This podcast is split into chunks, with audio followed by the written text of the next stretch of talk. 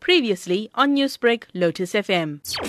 We should relish in the fact that he has left us this very, very strong legacy because every time we listen to any one of his songs in any of the 16 languages that he sang, it will always remind us of S.P. Balasubrahmanyam. So his death may be temporary because his legacy is eternal what he did for bringing the two genres of music, Tamil music and Hindi music, together because it was this unique, seamless, golden voice that pulled it together. You know, how instrumental within that South African context was his role in that regard? Yeah, you know, as a social cohesion activist, I really admire a person like S.P. Balasubrahmanyam because he has united the entire country of India with its numerous languages, uh, linguistic identities, and so on, because he's saying in every language that you can possibly think of,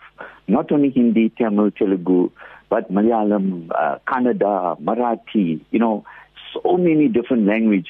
This is a clear indication of an individual that united the diverse country of India. Now, talking uh, uh, of it from a South African context.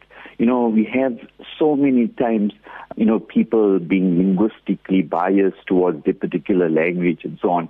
And, it, uh, you know, there's so much of disunity in the community. But we need to remember what SPB has done in terms of uniting the different linguistic groups through his music.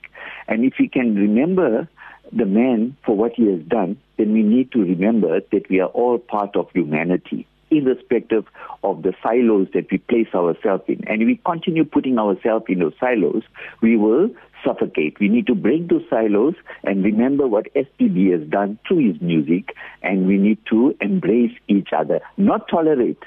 We should not tolerate each other because tolerance is not a good word. We need to embrace each other. And SPB had the unique potential of giving opportunities, and that is why he was awarded both the Padma Vibhushan and Padma Bhushan national awards by the government of India.